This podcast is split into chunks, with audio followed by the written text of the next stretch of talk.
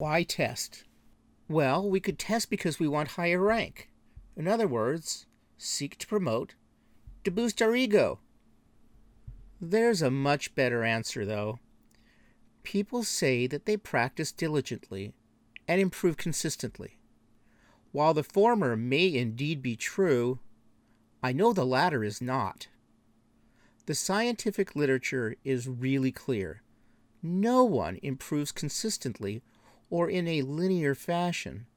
We all improve a little and then backslide and improve some more and so on.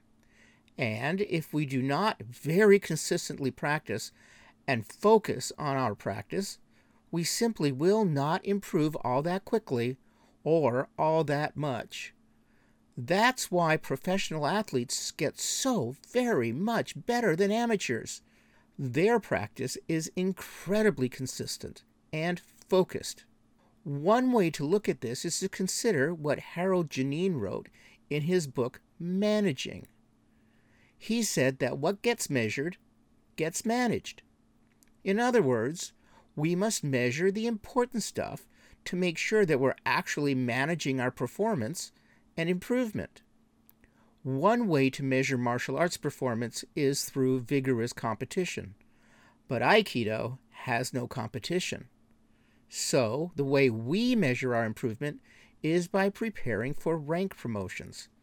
That way, we and our instructors look closely at what we're doing so that we improve in specific ways so that we get promoted. In my view, this is a proper and good use of testing, and we are all well served by embracing it.